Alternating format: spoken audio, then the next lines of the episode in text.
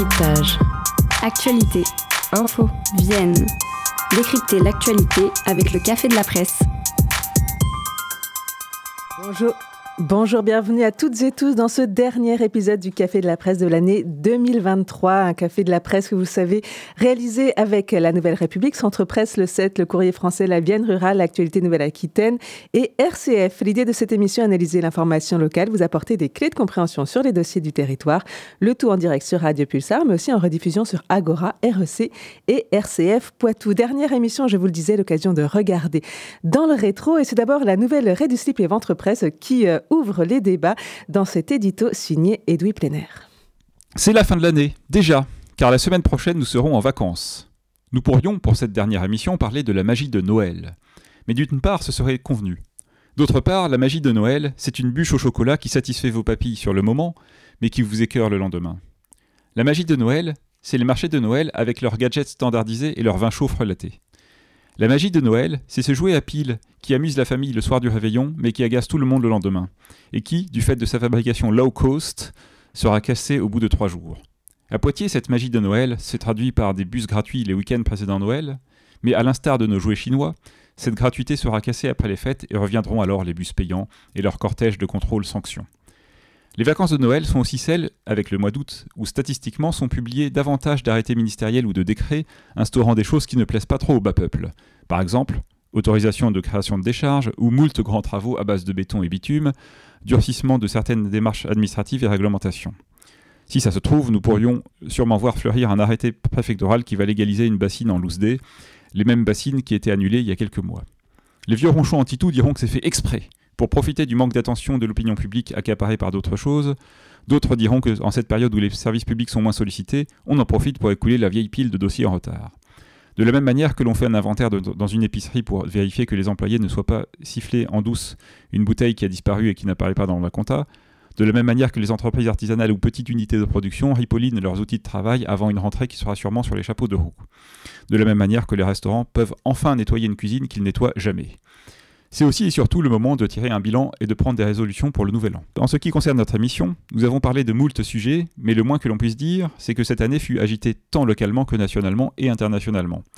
Entre la tentative échouée de mettre les vieux à la rue en fermant Edith Augustin, euh, pardon, en, effectuant un ajustement structurel de la politique des logements des seniors par optimisation des capacités de couchage du parc social, ou celle de ficher S des profs munis d'un cutter pour couper des bâches en plastique, euh, pardon, je voulais dire, je voulais dire d'assurer la tranquillité publique en appréhendant préventivement des éco-terroristes qui s'en prennent à des bassines sans défense, sans compter les manifs pour les retraites. Il se trouve qu'avec tout ça, l'actualité locale était vraiment agitée et il n'était guère besoin d'aller chercher à parler de la Palestine, par exemple, pour nous faire peur. Même s'il a été possible peut-être de trouver un lien, même très ténu, entre la Palestine et la- l'actualité locale. Là-bas aussi, en Palestine, on chasse des vieux de leur logement, et le conflit, bien que lié à un historique ethnico-religieux, n'est pas non plus complètement sans lien avec la question de l'eau, si rare dans la région. Traiter une année d'actualité en quelques secondes, ce n'était pas si facile, mais vous connaissez notre esprit de synthèse. D'ailleurs, nous avons diligenté un sondage comme quoi, en fait, vous n'écoutez le café de la presse que pour l'éditorial de la nouvelle Radio Slip Ventre Presse, c'est- c'est-à-dire de 12h30 à 12h33, et après vous partez manger, car tout est dit dans notre édito, et c'est répété ensuite en moins bien et en plus longtemps par les journalistes qui nous succèdent. Bon appétit Merci beaucoup Edoui Pléner pour ce dernier édito euh, euh, qui est fort sympathique pour euh, les journalistes que j'accueille aujourd'hui. Euh, Philippe Bonnet, journaliste pour la Nouvelle République et Centre Presse. Bonjour. On on n'est pas susceptible, bonjour. Non. Et Arnaud Varane, rédacteur en chef du 7. Bonjour. Merci à tous les deux d'être là donc pour cette euh, dernière rétrospective. Alors cette année euh, 2023, elle a commencé fort avec euh, les manifs pour les retraites. On est obligé euh, de revenir euh, effectivement sur ces événements. Ouais, 14 manifestations de suite euh, à Poitiers, mais en, France, dans, toute la France, très bien suivies à Poitiers, avec une intersyndicale euh, qui ne s'est jamais désunie pendant 14 manifestations, ce qui n'était jamais arrivé. hein. On a revu la CFDT dans les, dans les cortèges. Il, en est resté quelques traces hein, avec des brûlots euh, sur les, ronds-points de Poitiers. Euh, tout ça pour aboutir à un 49.3 et à deux ans de travail de plus euh, pour les gens de ma génération et de celles qui suivent.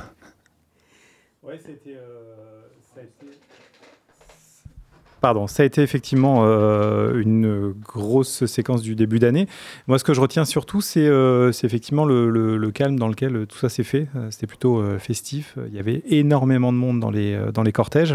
il y a eu une petite épidémie de, épidémie de, de tag, un pictopois de mais pas que, à la suite de ces, de ces, de ces manifestations. mais effectivement, bah, tout ça pour ça, puisque la loi a été adoptée au final.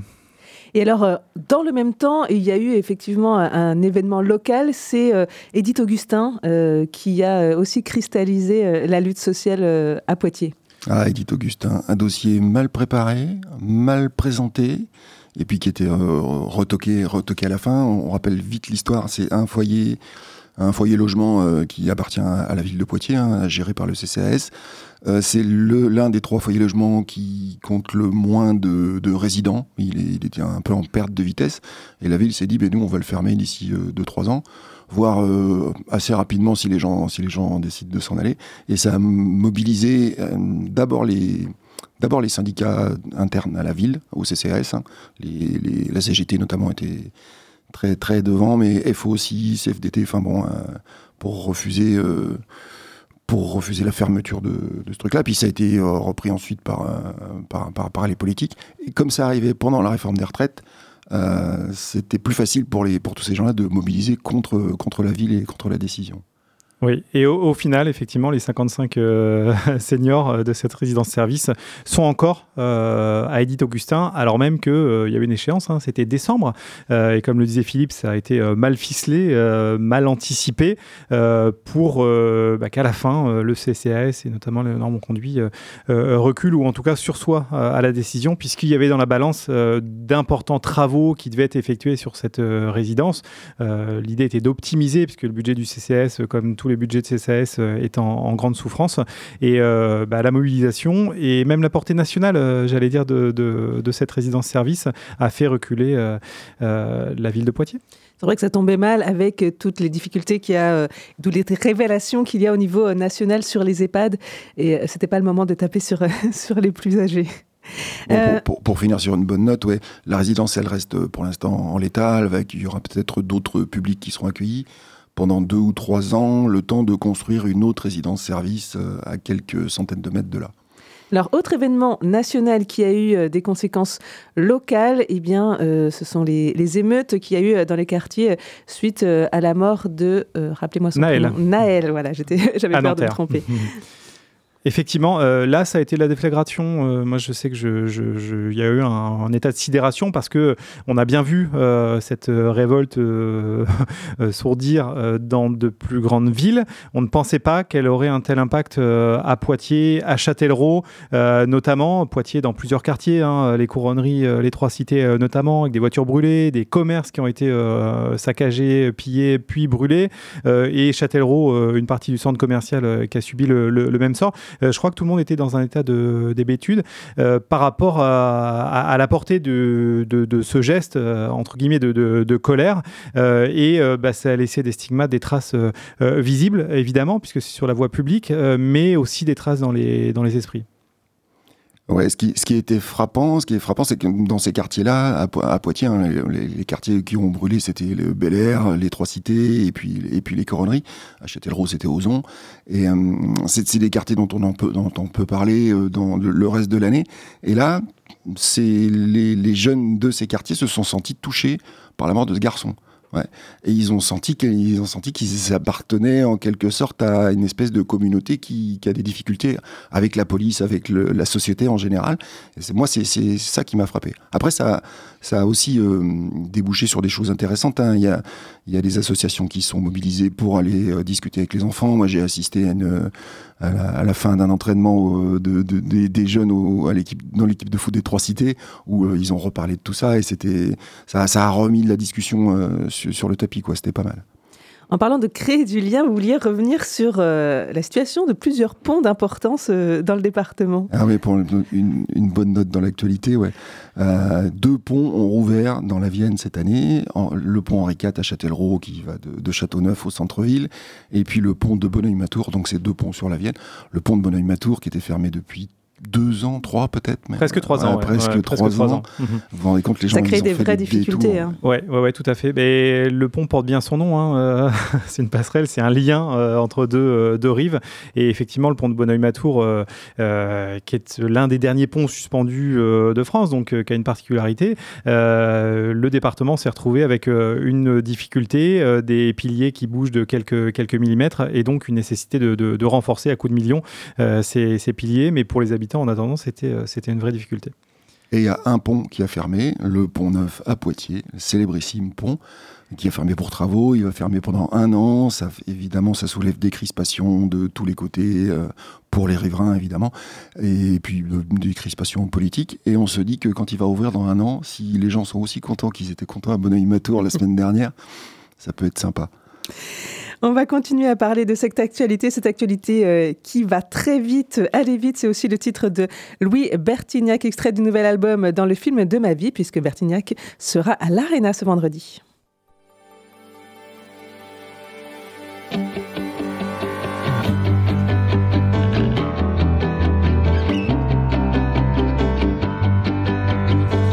Aux infos, à la télé, la peur tourne en boucle quand je m'endors, je pense aux gosses, un avenir plein de doutes. Je veux bien croire à vos histoires, mais faites-moi rêver. C'est pas en criant, ni en clivant, qu'on va tout changer. Tout ce que je veux, c'est entendre des dans ma maison, sentir le sable sous mes pieds veiller tard, se lever tôt, voir le soleil se lever, aller vite, avant qu'il n'appuie sur le bouton, avant qu'il y en ait un qui joue au con, je veux rien garder, rien regretter, vivre ce jour comme le dernier, avant que ça nous pète à la gueule, la flamme est toujours dans mon œil, je veux profiter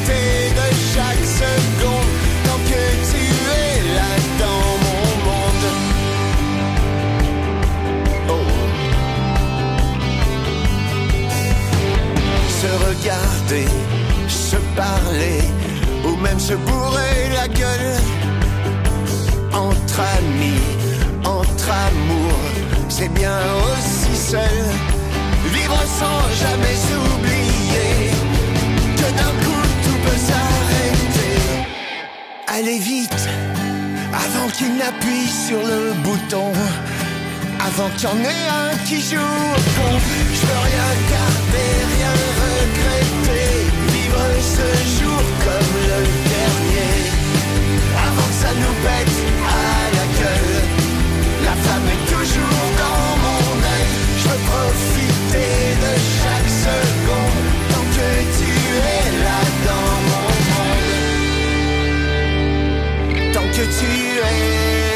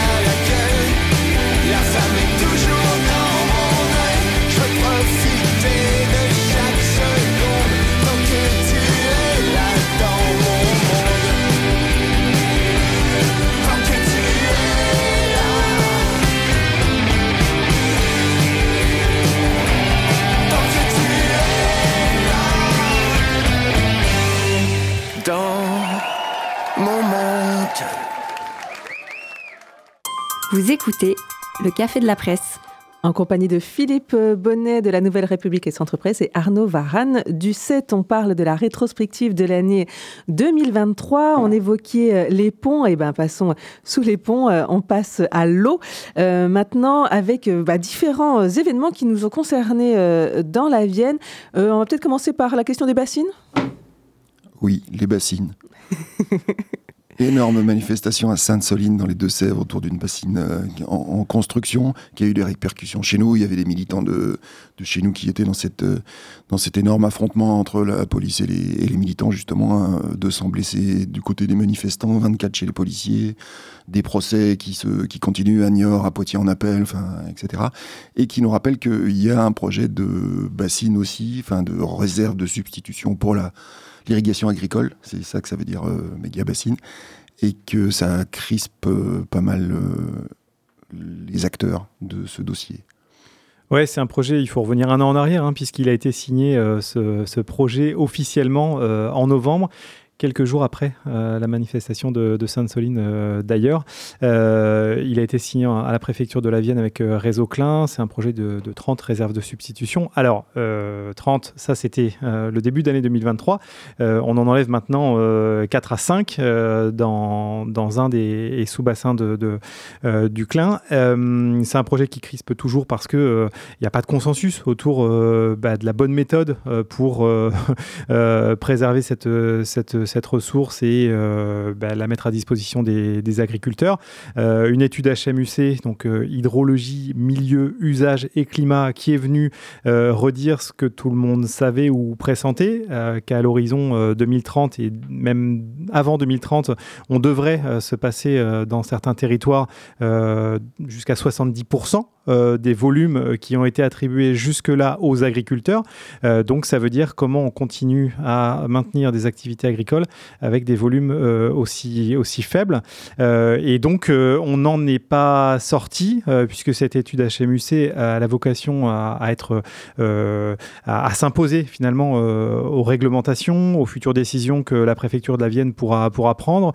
On sera plus dans entre guillemets l'arbitraire euh, qui prévalait jusque-là, c'est-à-dire qu'il y avait des dérogations sur dérogations sur dérogations, euh, et les autres acteurs euh, de l'eau disaient mais enfin à, quoi ça à quoi ça à quoi ça sert finalement Quel est le cadre? Et ce cadre-là, il est en train d'être posé, mais on est dans cet entre-deux, et je suis pas sûr. mon petit doigt me dit que il reste 30 bassines, enfin 25 réserves de substitution dans quelques mois ou dans quelques années. Alors, vous vouliez prendre l'exemple du bassin de la Creuse. Euh, oui, oui, parce qu'en fait, c'est à peu près la même chose. Euh, dans la Vienne, il va falloir, pour le bassin de la Vienne, il va falloir faire un, PTGE, un projet territorial de gestion de l'eau. C'est ce qui s'est fait pour le bassin de la Creuse. Ça nous concerne un peu dans, le département, parce que la Creuse, elle sépare euh, l'Indre, l'Indre et Loire. Et, la Vienne, et là, ce, ce processus est allé au bout, PTGE, HMUC, etc. Et euh, les élus et les parties prenantes se sont accordés sur euh, des volumes d'eau à gérer sur euh, les 15 prochaines années.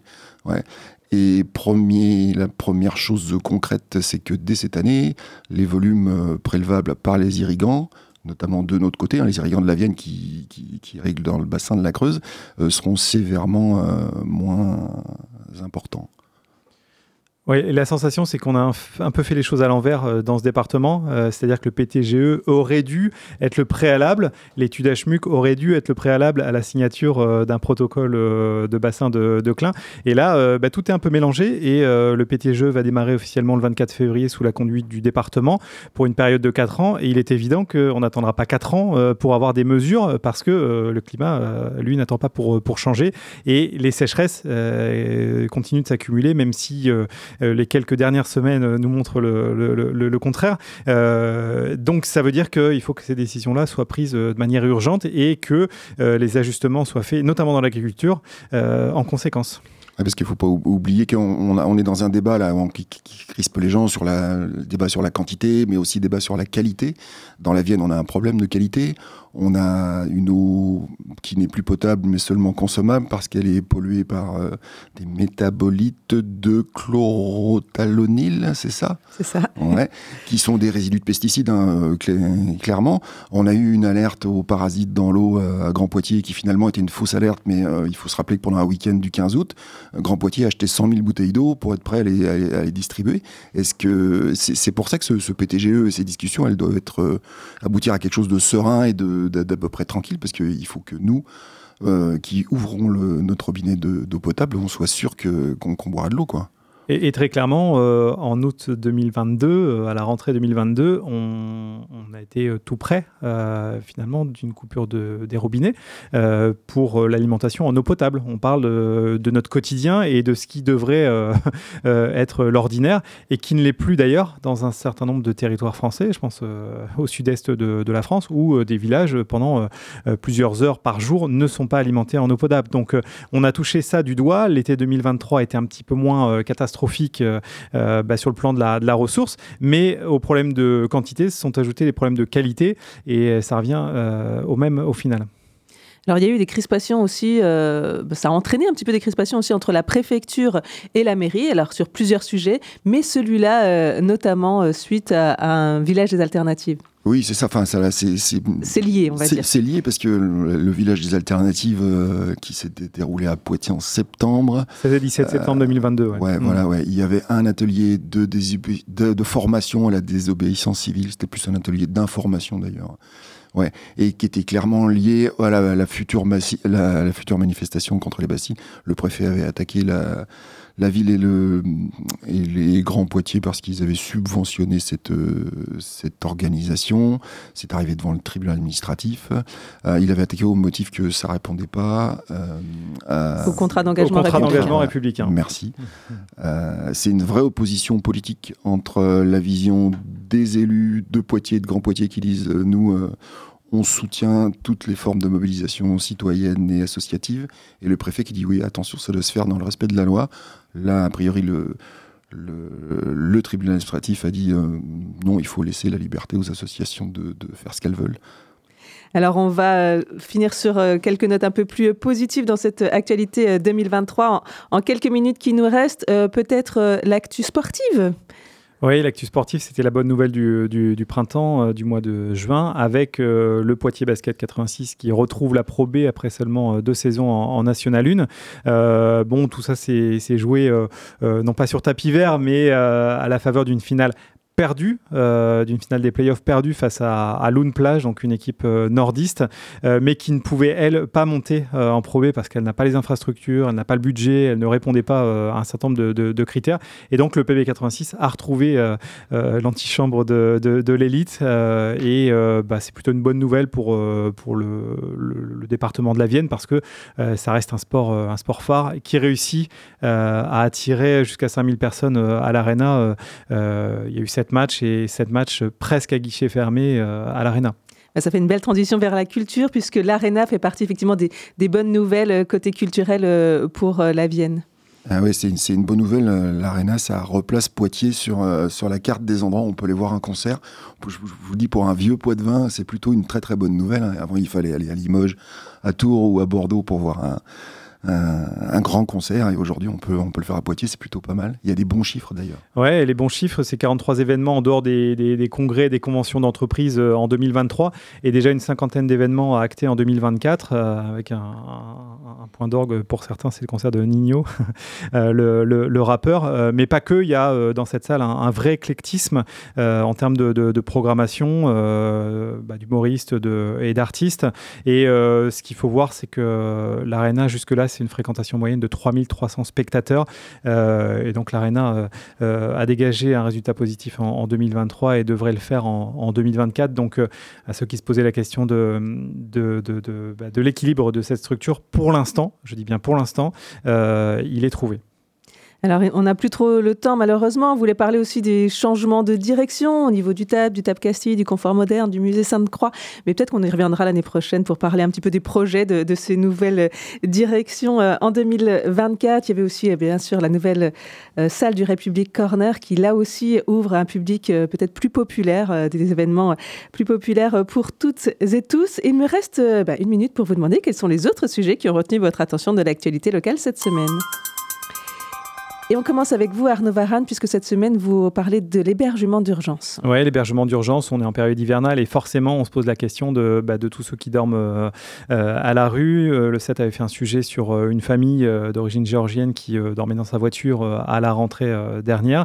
là, on se repose cette question-là. Le 115, donc, qui est la structure qui doit normalement accueillir et, mettre à l'abri les personnes sans abri, bah, se retrouve confrontée à des difficultés qui sont chroniques. Jusqu'à une quinzaine de personnes qui, euh, chaque jour, n'ont pas de réponse euh, euh, satisfaisante. À ça, il faut ajouter la, non-reconduction de, de répit qui était financée par l'État jusqu'à l'année dernière et pour, pour pour 4 ans, hein, puisque ça, avait eu lieu, c'était la quatrième année l'année dernière, qui n'a qui pas cours cette année. donc, bah voilà, une petite pensée pour à l'approche des fêtes tous ceux qui sont dans la difficulté, et c'est dans les colonnes du 7 cette semaine.